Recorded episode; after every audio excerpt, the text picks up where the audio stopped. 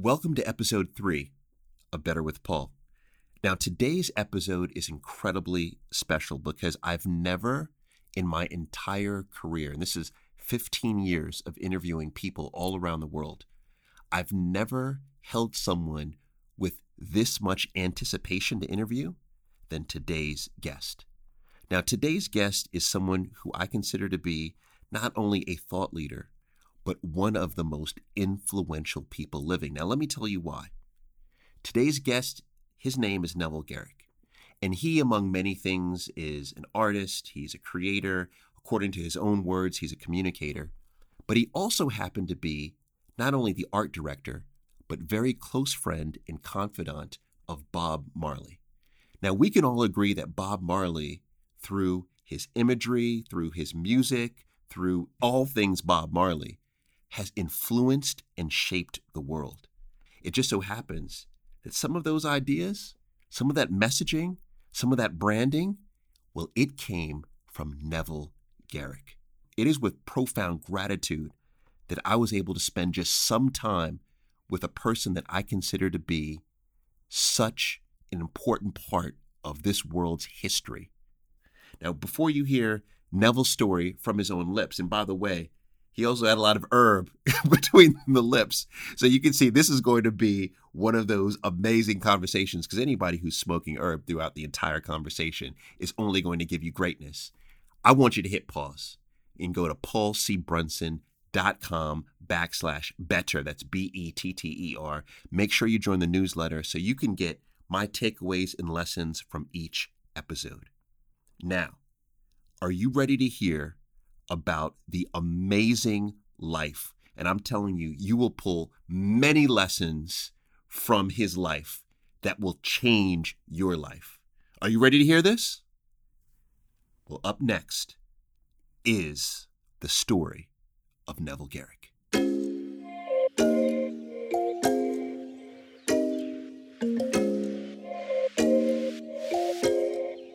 Yeah. So, I believe you are one of the most influential people living. And and I'm going to tell you why. I know it's heavy. I know this is heavy. Unarguably, Bob Marley's brand is one of the most influential brands ever. From the music to the message to the imagery. Right? What he communicated hands down is one of the most influential ever. And when I look at his story, I see your imprint on it all. And I see how you influenced Bob Marley. And as a result, I, I have to say, undoubtedly, that you are, if, if, if he is one of the most influential people to ever, his brand is, should I say, if his brand is one of the most influential ever, you must by default be one of the most influential people living. I mean, how do you respond to that? Well, it's funny. My fame to claim is probably Bob Marley, although, you know, I, I say I'm a communicator and artist. In fact, one of my friends here in LA, he always introduced me as Bob Marley, which I always laugh because that, that's my mentor and that's who I talk about all the time because that's the whole thing with dying. When they stop talking about you, you are dead. Mm. So Bob is very much alive. Yes. Bob has been, yeah, probably one of the most influential, uh, I wouldn't even say black or white man, man in the world, especially when you look at his music now, because his music is so suited for this plague or pandemic or whatever they call it, you know. First, I always like to quote his lyrics. You know, I said, Yeah. Bob is my claim to fame. He wrote a song in about 19, what, 75, 76? Natural Mystic, Oh my God, Natural Mystic is my favorite song. right? Yes, he said, song. okay, so listen to the words. He says, there's a natural mystic blowing through the air. Yes. If you listen carefully, you will hear. This may be the first trumpet, might as well be the The last. last. Many more will have to suffer, many more will have to die. Don't ask me why. Why? Things are not the way they used to be. don't tell no lie. There's a natural mistake. I say a natural mistake blowing through here. Yes. And I know that Bob Marley was a dear friend, so you respect the friendship. But, yeah, man. But my, but my second mentor. Your second mentor. But your influence, I really want to talk about that. I mean, how about this? Can we go back? Let's go back to UCLA. Because mm-hmm. I think you being in UCLA is the seed to the Bob Marley influence. And what I mean by that is you were in UCLA in what, the 70s, late 60s, early 70s. Yes, right, right in what's kind of going on now on a, on a smaller scale. Yes, this was the beginning of the Black Power movement, and you were exactly. in the middle of it. I was aware of the civil rights movement before coming to America in 1968. My first trip to America was in 1966 okay. when I came that summer. Wow. But that was more music because that's when Motown broke out. Wow. Wow. Okay. Sounds of Young America, not sounds of Black America. It was sounds of Young America. That's how big Gordy was, right? And so I was more like Temptations guy, Four Tops, into music, still kind of not really getting that serious in the head about blackness, but still learning because I was searching for that. Now comes 1968. I graduated from high school and got a chance to come to America to go to school. But I came on two folds. I came to go to school and I came to join the revolution. I came to join, the, and I'm still a revolutionary. Well, I, I, but I to activate that part till I got to to California. I went to UCLA and met Angela Davis and did the Black Experience mural, which is still there today in 1970. See, I, I didn't realize that was your intent. That was part of your intention to come. So, did you specifically pick UCLA because it was at the center no, of the Black? No. no, no. Okay. I came California really to come see my girl, my high school girl. okay, that's honesty. yeah. So when and we're still together now. So. so anyway, I, I, came to visit, and I had experienced 1968 winter in New York, which was one of the worst winters. I must remember 68 is the year that um, Martin Luther King was killed, uh, Robert Kennedy was killed. So I came like in the middle of the revolution. Seriously, I remember there were riots and stuff before. So anyway, after my poor winter in New York. Never really loved New York. It was great because it was still like I'm in Jamaica with a lot of Jamaicans and stuff, Jamaican parties, but I didn't really want to be a Jamaican. I wanted to be part of the Black Revolution. I didn't come to America to eat ackee and saltfish. Right. Right? So the thing is, it was difficult though to get involved with the Black Revolution because it was always seemed like they thought that West Indians, which is a norm I don't like to use, was different from them. And we were kind of seen as terms because we were successful and stuff. And I had to explain over and over again because education is the key to liberation. An immigrant has a whole different outlook from somebody that's born in America. True. An immigrant comes to America to either go to school or to improve his wealth, right? Because we were told the streets are aligned with gold. I looked for it when I first came to New York in '66.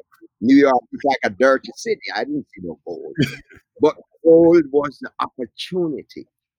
That's the gold that we're talking about. The right. opportunity. If you, you know, as I say, the American dream so to speak. So then this is I, I had no idea that you had intentionally come to the US, right, to be part of the revolution because obviously, right, you had a girlfriend here. Yeah. But then why did you then leave UCLA and return back to Jamaica instead of staying in the US? Okay, that's that's a very good one. You know, no one has ever asked me that. I was missing Jamaica. So I wanted to go back to Jamaica, and I was recruited by this new newspaper that was going to open called the Jamaica Daily News. Okay. And they had wanted me to become the art director, the editorial artistic director. That's the last tag that I've had. And they got me to come to Jamaica on a concept that the people needs a choice because Jamaica only had one newspaper for over 150 years called the Gleaner. So people believed the Gleaner was like the Bible. You could win a bet with it's in the Gleaner. Ah, so that's what got you back to Jamaica. That's what got me back. Plus, there was a change in the government. You, you, you know, I read uh, uh, who was it? It was James. Uh, uh Hi- History of a Seven Killings. Is is that? Oh, oh, oh, that's interesting. You know, I bought that book years ago, but it's 600 pages, and the only book I ever read that long is the Bible. I ain't really read it. I, well, I tell you what, you don't have to read it because I think you lived it. He- Hear it this way. All right. I'm coming from UCLA, known as a Black Power man. Right?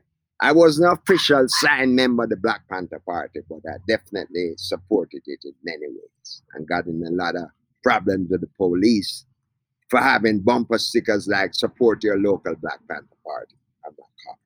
I took those kind of risks. And I go back because Angela Davis, my first mentor, is the one who led me to where I am now. And we hooked up maybe what? About five years ago or four years ago after that long period. She knew about my militancy. She was my professor. And I think I was in love with her, really. But uh, she was about four years older than me. So I, That's not. That's not. That's not too old. Uh, four years. That's no, yeah, what, 20 in school? Yeah. You know, I mean, uh, so, uh, you know, so it was more platonic. that Okay. But yeah, we were very close, and she knew I was want to be, you know, a panther and stuff. She said, she sit me down one day in her office. In fact, she used to smoke these French cigar- cigarettes called Gauloises. I think it has like a Viking on the front, some blue packets. Man, that was the strongest goddamn cigarette. It, it made Camel look like a joke with no filter. I think she picked that up when she was going to school in right. So, so she said to me, Neville, that's not for you. Because if you get arrested, you ain't got no constitutional rights on. They just put your ass on a plane, you back to Jamaica. You're a revolutionary artist. Your gun is your paintbrush and your paint. Mm. But but this makes sense. Why she wouldn't want? Why Angela Davis wouldn't want you to be to be a part of the Panthers? Because you're right. You Yeah. would just be pushed out. So Yeah. she really put that in your mind that you're a Yeah. revolutionary with a brush, with the paintbrush. Yeah, yeah. So so then when you're then considering to be a part of Bob Marley's revolution, mm, were you? I mean, were you already thinking, okay, I'm gonna? What, what were you thinking? Were you gonna paint for him, create from him? What? The whole thing it was just Bob Marley. It was Rastafari. I don't want to miss. That's what pulled me. But he was like the captain. That's why we call him Skipper. So I think clearly the next big move in your career was then being hired by Bob Marley. So I wasn't. I wasn't hired by Bob Marley. oh, you weren't hired. I never hired. they can't pay no paychecks. Oh I created my own job basically for free. So how? how? Listen, listen. Remember, I went to UCLA. Marvin Gaye was God. Yes. what's going on there. I mean, that played right through. Now, all the greats have come to Jamaica, from Sam Cooke to uh, Fats Domino, James Brown, Chuck Jackson. So that was a big occasion because the local artists would get to open for them. Okay. So that would be the biggest crowd they would perform to as an opening act. Well, it, they had this thing called the Trenchtown Benefit Concert to, to build a sports complex in Trenchtown. And Marvin Gaye was coming down to headline the show with the Wailers at the opening act.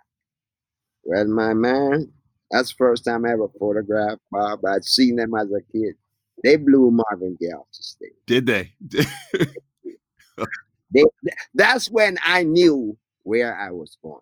Mm. In fact, there was a press party where Marvin Gaye kind of got upset with me. Yeah, I didn't know Marvin from no Marvin, my hero. because all I did the newspaper spread was I had a both big picture of Marvin Gaye and a big picture of like Bob and the Wailers, but I had a picture of the crowd looking at Bob. well, that's that's why he got upset. I, I didn't think an artist would care about stuff like that. oh, And he Is it because he's a local guy? And I said, Yes. oh. but I love but I love you, Marvin. So anyway, So, so you know, Mr. Mr. Garrick, if I could ask you this, because that was a pivotal moment. You said at that moment you saw Bob Marley on stage, you saw the reaction, and you Yeah. said, "I want to be a part of this." I just wanted to be like a part of this thing that I see is going somewhere to preach this message of one love and black redemption to the world. Wow. So I never so an art director at that time was never people didn't even know what that meant. Art director. Because basically a musician or an artist would just make the music, give it to the producer, and that's it. They ain't got nothing to say about it anymore. They package it how they want it and stuff like that. So this I was creating a whole new concept. Lighting director, what's that? People take do lights on, you know what I mean? So backdrops, what's that? I pioneered all those things. So you did. A concept that when I listen to this music and see the drawing, I read the, the reviews of their first kind of tours, and it still is today, 75% of the audience was white college kids. So I didn't want them to lose the message just going for the beat. Right. So that's why we had to introduce Marcus Garvey as big backdrops. And so all those were like my concepts of like taking art to the people and the record shops became my gallery because I don't believe in gallery. I'm a muralist. Yes. So we said we've already established that you started introducing education by stealth at these at these concerts. Yeah, because my my terminology, I don't have ev- anyone have ever used it before. I didn't see it nowhere. Is education is the key to liberation. Mm. That's why Neville Garrick is who he is today. So, so this know, this this is exactly what my earlier point was. Why I believe you're the most one of the most influential people living because you introduced these concepts. For example, let's just talk about Marcus Garvey. For example. You introduce Marcus Garvey backdrops in a mhm. concert that is filled up by white youth, right? Yeah. So you're you're educating by stealth. You're educating by stealth. I like that. I like that. The fact that Angela Davis was your your teacher, that's that's enough. That's as black Yeah. as it gets, right there. That's that's as black as it gets. So so then I think you're about to come back and agree with me on this point of so you had all of this awareness around black power, black liberation, Yeah. and, and so I'm assuming you helped introduce that to Bob Marley. I wouldn't say introduce him, but probably made him more aware. You know, one of the fun things he always said to me is, Boy, one thing you have over me, you know, when you have over me, like, you know what that means? Just one thing. What better? You- One thing. Yeah. Better? Yeah. That you didn't know Angela Davis. Come and you know. so I think any influence I had in that capacity is that I'm always reading the newspaper and stuff, is it made him start to read. Before Bob used to read just like the Bible and stuff. So it made him more worldly and made him know that his message wasn't just for Jamaica. Mm. So maybe I helped because I used borrow some of their books and stuff, you know, got like. Uh, so I think maybe in that education way where it expanded it from beyond Jamaica. So maybe I helped a little. a bit. little bit. So we've talked about the stage design. You've helped Yeah. to influence in terms of his awareness around reading about Black Power. Yeah. But let's talk about the imagery. So I had an exhibition called Taking Art to the People Okay. on the fence of my previous employers, the Jamaica Daily. So instead of a gallery, I put all my paintings on the fence. God had a long fence that was right near a bus stop. So it was called Taking Art to the People. Wow. So people just walk by and see. I didn't sell nothing, but that's okay. And then I had done the Garvey backdrop, and it's a long story with the Garvey backdrop because that wasn't really done for Bob originally. And then burlap, which we call crocus bag, they had a factory in Jamaica that was making different grades of burlap. And I just said, you know, burlap, wow, maybe I could paint on that. Well, I chose the most difficult medium in the world to paint on because that is like painting on a mesh. You, you know, it's interesting. When I think about, uh, what was it, Rastaman Vibrations, that was on burlap. It looked like it was on mm-hmm. burlap too.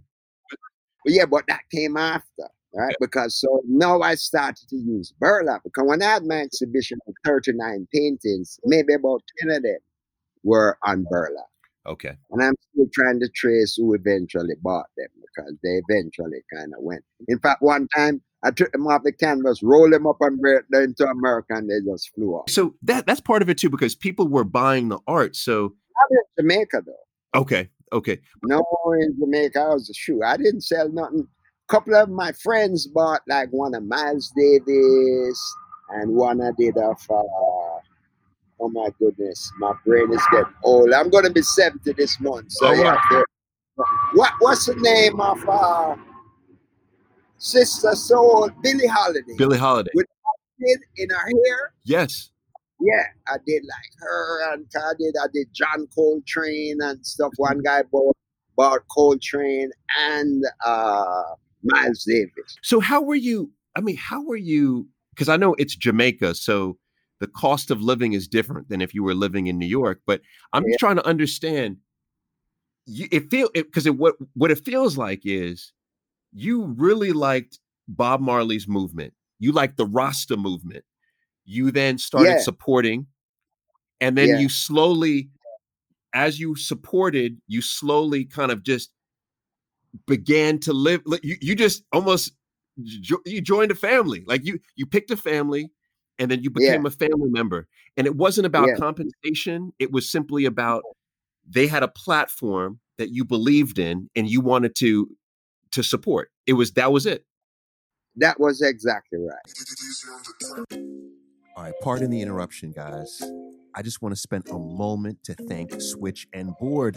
It's a podcast studio in Washington, D.C., owned by a oh, good friend of mine. And if you like the production quality of this podcast, if you like this track as much as I do, which I love it, it's all thanks to them. Now, Switch and Board specializes in podcasters like me and you who are busy. We travel a lot because not only have they mastered in studio production, guess what? They've mastered remote podcasting production. That's right. So you could be anywhere in the world and Switch and Board has you covered. Now, if you want to learn more from Switch and Board, I want you to go to paulcbrunson.com backslash studio.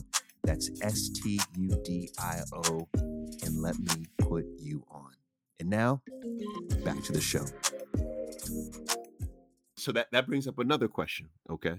So you are a part of this organ. I, I, I don't know what even to call it. I mean, was it Bob Marley movement? Movement. Is that movement? Okay, you so you so you're part of this movement, right? Now, yeah. I've heard you talk in the past about Bob Marley not trusting a lot of people and having mm-hmm. to constantly earn his trust. How mm-hmm. how did you do that? It's because because I can understand why he doesn't trust a lot of people because you know it, it's I would imagine as he becomes more popular, he becomes more polarizing. So, so how did you continue to earn his trust? Well, after the attempted assassination, is me and Mark Salif escaped with him. Never nobody else. Oh my God, you were there at the uh, at the home that night? No, no, I just left. Okay. God took me away in his car. Can you, for, for everyone who's who's listening, watch because this is something that not very many people know. So could could you just walk us back to to that night because I know well I mean I know the story but I don't know like you. December third, well, boy, I'm going to say you know I to be very brief with it because a long story, and then you know in my book eventually I give all the details. But basically, this was for the Smile Jamaica concert, and this was a concert was Bob concept I believe came from when uh, we did this dream concert with Stevie Wonder. Okay. Bob and Stevie Wonder is a big mutual love club. if anybody know that. Right? And Stevie Wonder gave like, I think half of his money to the blind school in Jamaica as a donation. And it moved Bob. So later on the next years after the successful Rastaman Vibration tour, because Jamaica hadn't seen us since that Marvin issue. Bob said, boy, I'm gonna get a free concert. Now, to give a free concert, you have to contact the government. You can't just set up. You understand? Okay. So he made contact with the Prime Minister, Michael Manley, and Michael Manley said, Oh, let's do it on Jamaica House grounds. That's like doing that at the White House. And Bob said, No, no, no. That's too political. Let's do it somewhere where everybody have access. Everybody will come because it's Jamaica House, then the people who is labor right, them not going to come. So National Heroes Park, a place used to call Race Course, because them used to have racehorse there back in the day. That's where Marcus Garvey is buried. So they decide on that. And plus, it sits in the middle of two communities. Uh, Fletcher's Land, I think, on one side, and like Central Kingston. One is PNP and one is JLP. Okay. So it was neutral. Yeah. So, and it's, it's like Central Park sitting in the middle there. We decided to do it there. So we rehearsed, you know, and for a while and then maybe a week or so before the concert, the prime minister announced that because there was political strife and thing going on. That's why Bobby made that song Smile Jamaica.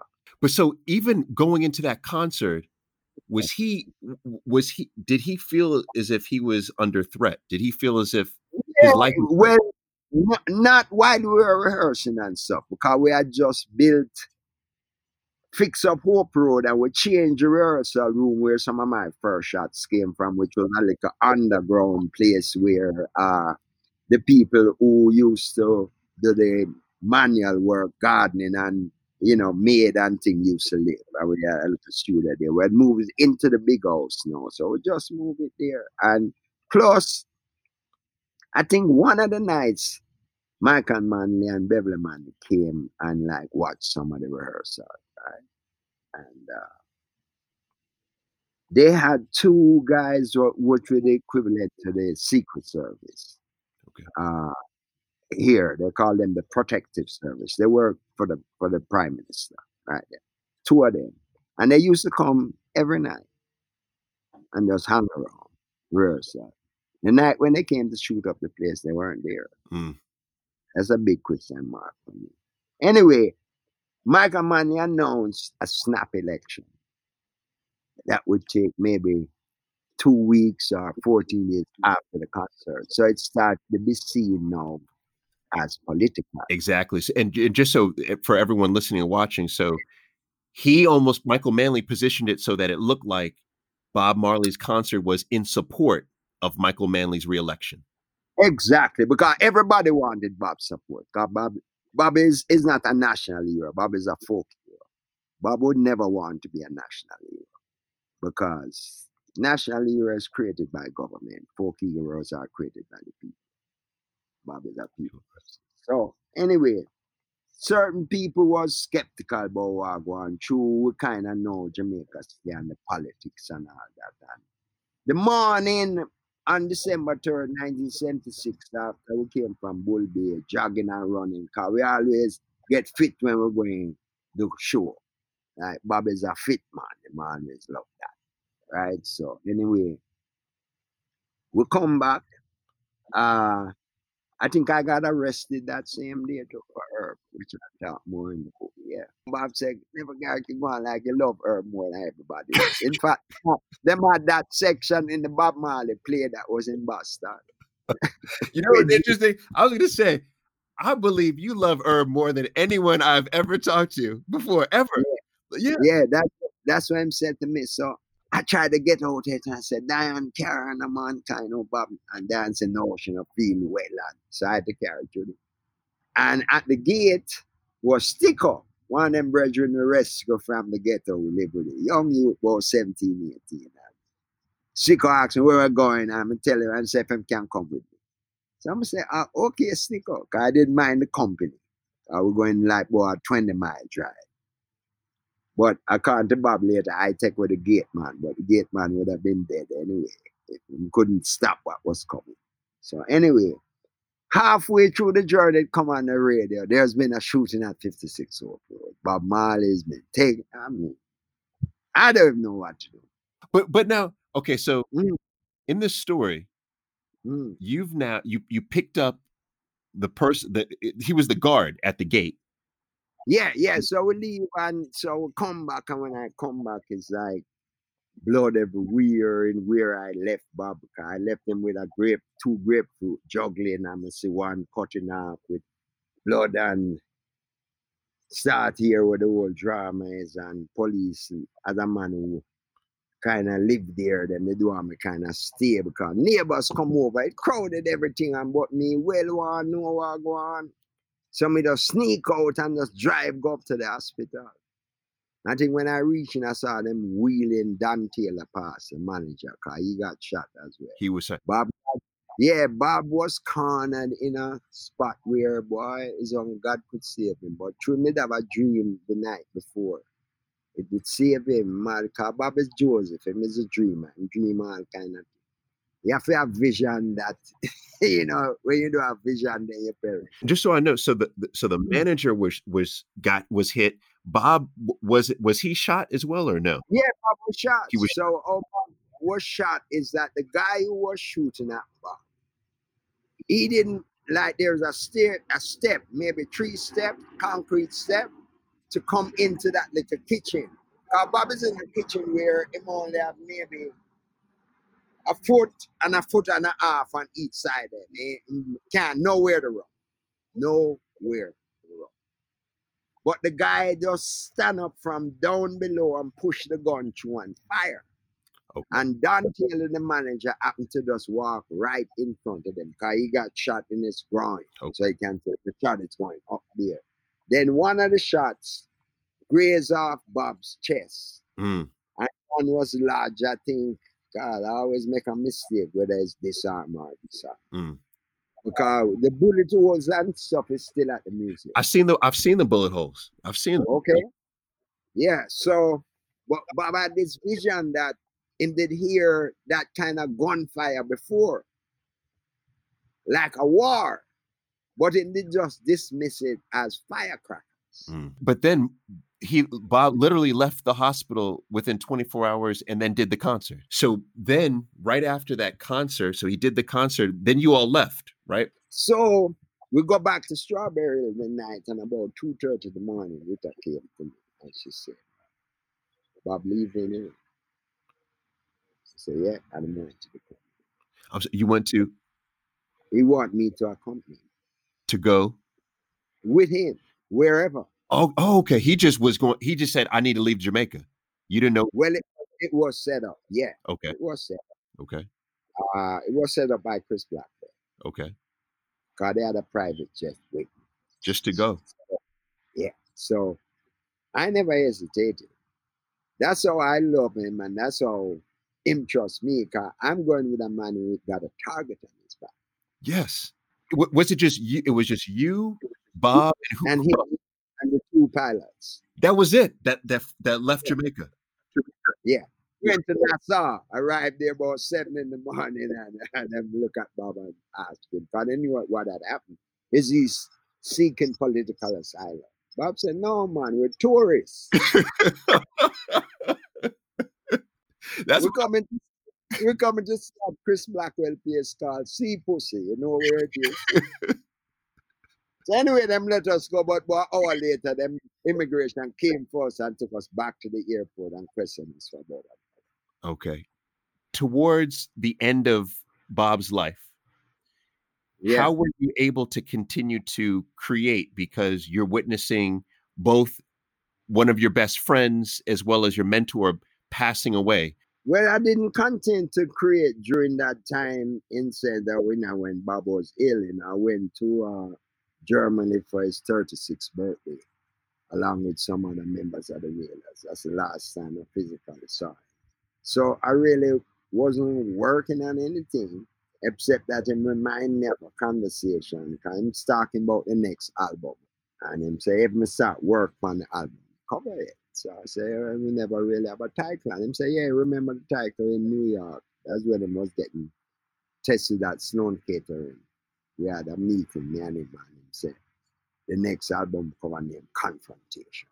When Bob had asked you to work on the last cover, Yeah. was he thinking that he would be alive to to work on that album, or was he asking you to work on a cover knowing that he wouldn't he would no longer be alive? No, I thought he, he more was positive, was looking to coming back on the road and tour. Okay. Okay. Yeah, I don't think him. Bob uh, Bob never gave up. I think that's why Bob never wrote a will. Time would I did give up to write a will. Instead, I'm leave it open so everybody show them hand. Is that type of person. Come to the whole trust thing again. yeah. Who really love him or who they didn't have for the money and who quarrel and ray ray. Me just glad to me have the privilege to participate in this whole movement. And as I said, nobody never hire me. I just saw how I could help it and the visual aspect. So that's why I consider myself a pioneer in all these things. So this is why I believe you are one of the most influential people. Come on, Neville, own it. You have to own this. You you. There's no way. To, no one could argue against it. Well, I think we were meant for each other in that way because, like, according to now, they have the 12 tribes of Israel. Bob is Joseph and I'm Judah. And Judah is the one who did save Joseph. Because he was going to kill Joseph. And Judah said, No, I could just put him in a pit and then blood up him garments and go back and tell father, say, boy, lion kill him. And then Joseph ended up being the governor of Egypt. There's all Jah working. And Joseph was a dreamer, visionary. Bob is a visionary. Bob, Bob, way ahead of him time. You mm-hmm. know, come back to this whole pandemic. Which other artists you can name who you can find at least 15 songs which dealing with so much trouble in the world? We don't want no more trouble. Get up, stand up, stand up for your right. Now, I mean, I can just go on and on. So what I do sometimes, I just pick out some lyrics. Not saying it's no prophet or not. I never did see him as no prophet. He was just my big brother, my brethren. Now bow down to Bob and uh, you know, and like the only little jealousy, I think he wish him be as tall as me. And I just said him, no, because most Marcus Garvey was short too. And that's probably why them become great leaders. Because it's like them feel them have to make up for that deficiency in height. So So this, they want a better word. So I call it a Napoleon complex, although I don't love Napoleon, but you understand what I'm so Neville, this is what I think is so powerful about Bob Marley's brand. I don't think most people know how tall or short he was. So he he, he how how tall was he? about mm, a stretch five eight. Oh, stretch five. Oh. Yeah, but guess how we do it? Bob was always wiry. And how I set the stage, I set the stage as a pyramid. Bob is at the apex, and everything go back like that. I remember they shooting from below. Yes. So he always appeared. They used to take pictures of me coming off the bus first. And I'm saying, no, it's not Bob, it's not Bob. I'm looking for this tall person. And then Bob kind of come out. So Bob was wiry and Bob Bob into fitness. That's why when Bob gets sick and all that, we can't work it out. This a man who eat ital food indefinitely, train all the while. Him is the fittest. Him is the last man going to go. But I realized eventually that his work was completed and didn't need to write another song. You've experienced so much. So I mean, you I think you've lived multiple lifetimes. That's why Nessa convinced to say, boy, we need to do like a book and a documentary. Oh. And I, I said, not about Bob, because there's 40 books on Bob. Bob will be in it and a big part, and Bonnie and Peter, but it's about you Yes. and what your life experience. You literally you've had multiple careers. You know, uh, you had lifetimes. You've lived many different lifetimes. Yeah, no way. if if if if you and this is very hard to be able to do this but if you had to reduce down your lifetime of lessons. Okay, so this is Mhm. part your lifetime of lessons, and you are speaking to people who are creators, and Yeah. these are people who want to be able to have impact, the impact that you have had. Right? What what what what can they do? What can we do? the desire. At age seven, I was drawing like from comics and tracing and stuff like that, and teach out what I do until I like to draw. So why? Because I want to become an artist. So from seven, I knew what I wanted to be. Most people in college still don't know what they want, but I never got the opportunity because I was a great student. So I was in the A stream, and A stream don't do art. Hmm. A stream in physics and chemistry and biology and French and Latin and all that. So I literally had to trick them to get into an art class. I, my first art class, I was 14. When I entered UCLA, I entered as an economics major because there was no space in the art department. Again, I was denied. Wow. I wanted it. So I had to like eventually get in. I, I got to do a couple classes, but I was an art major, and then I came first. So they, they had to let me in. Yeah. Yeah. yeah, I was the only like black student really in my class. Cause when I did the mural, I think I found six black students in the entire UCLA art department, which i had probably about three thousand students. You, you know, so so on those suggestions, you, you Yeah. Yeah, so you got to about finish with that. Yeah, outside of desire, cause desire is what going to drive you, cause you don't guarantee to get paid.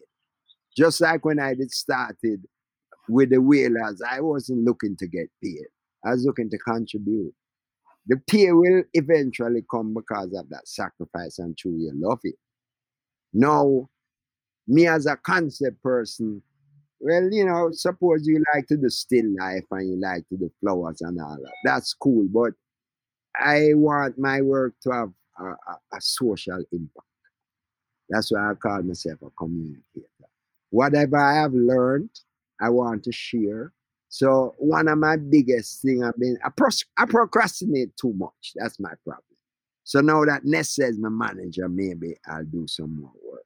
One of my greatest thing would it would be is to tour all those uh, black colleges yes.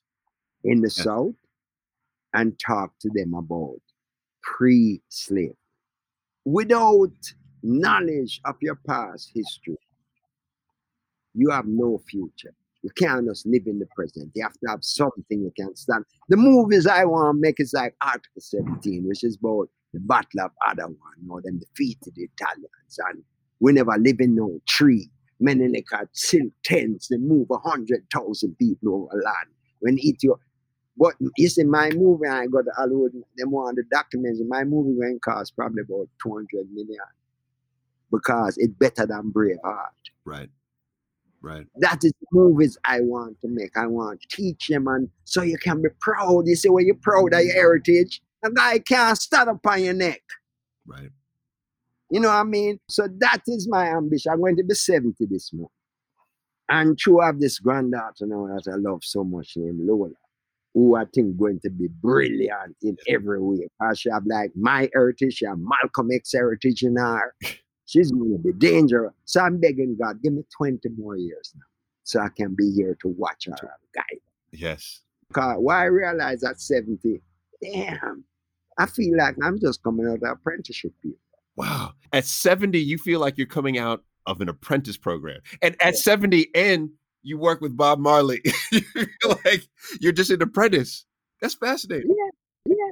yeah.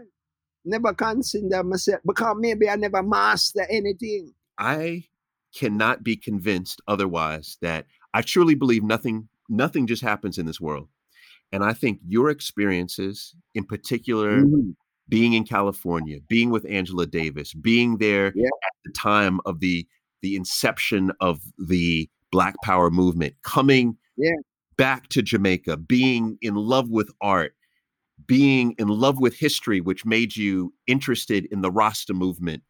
Um, Mhm. given how fascinated and connected you are with movement and message opposed to monetization and dollars, all of that allowed you to become not just part of a movement, but you became integral to a movement and you influence that movement.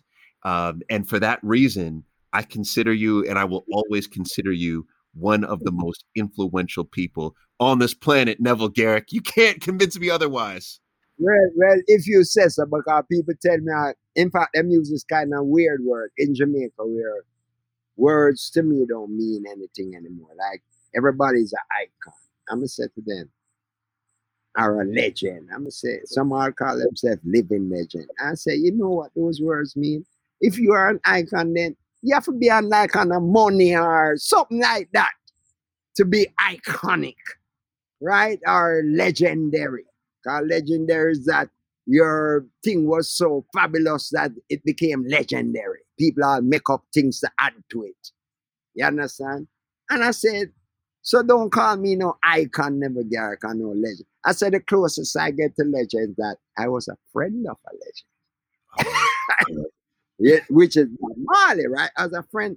And and and them call themselves superstar and star. And I said, no man. One is not no star. Star shine all the while. One is comets. On a comet and go it. Nobody no remember one. Bob is a star. He keeps shining. In fact, him star shine brighter as time goes along. To the whole world love Bob Marley. Let's make him a national hero. I say, hell no. Maybe his kids might not agree, but Bob wouldn't want to be known that. It's a government business when he's a national hero. And then the family would no longer own his identity. He would become a public image, and the government would make all the money. They don't think about it. Mm. His name and likeness. Because if you, if you become a national hero, that's it. Yeah, that's it. Yeah, you're. I never fear nobody to use Marcus Garvey image. Yeah, yeah, this is true. I mean, you're, you're right. I I never thought about that until you bringing that up today. For years now, they want. But I said first, me no want Bob no money, unless although I did work with them with a Brit Royal Mint to do a special coin for Bob 50th birthday. But not a spending money. It's like a medal. I said, Bob don't want them for no money, little dirty money. Bob is the man who says only a machine that makes money, slave driver, the table is turned, catch a fire. Mm. There goes the yeah. lyrics. Three things that I would love for you to continue doing. Mm. I would love for it. Is one is to continue posting those images and yeah. give us the history behind the image. The second okay. is to continue posting lyrics, but yeah. to but to explain the lyrics because the lyrics have such deep meaning, um, yeah. prophetic meaning. So that's the second. And then, no, and then before you finish, your whole thing with explaining it, lyrics is like art, you know. So, boy, I want to leave it up to you to kind of interpret. I don't want to interpret for you. But just, but just to say, because for you know, I mean, you said a lot of things where I'll be thinking about it constantly, but we need some stories behind it.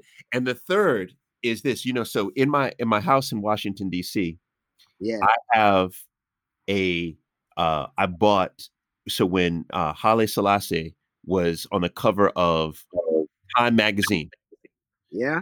So he, so he he became he became the first, oh no, the recording. He became the first black person to ever be on mm-hmm. Time magazine. Oh, uh, really? I wasn't yes. even sure about that. Yeah. And wow. and they and they put they put him on Time magazine. So I have I bought that original copy of Time yeah. magazine, yeah. and then next to it, do you know what I have next to it? What the Kaya album cover? Oh, I'm just teasing you. You're I, no, no, no. I do. That's what I do. I tell you, I greatly appreciate your time.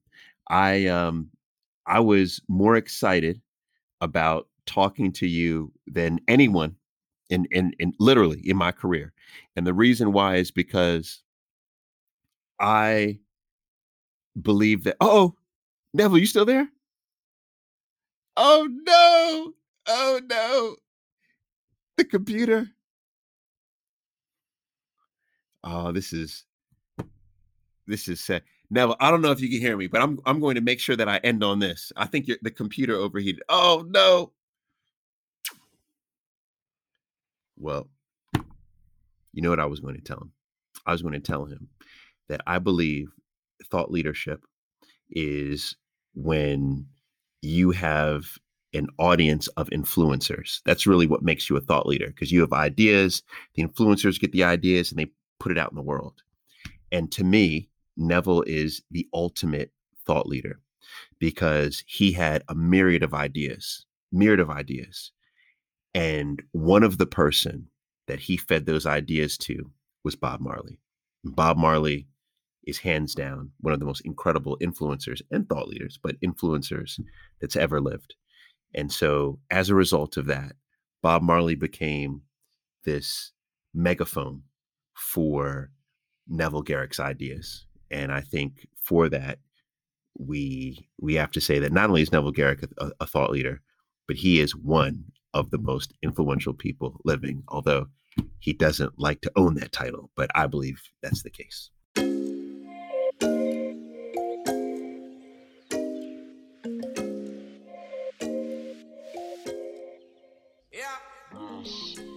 I told you, I told you, I told you. Now that was an amazing story. I mean, I, I can't begin to tell you how profoundly happy I am for that conversation and just to have spent that time.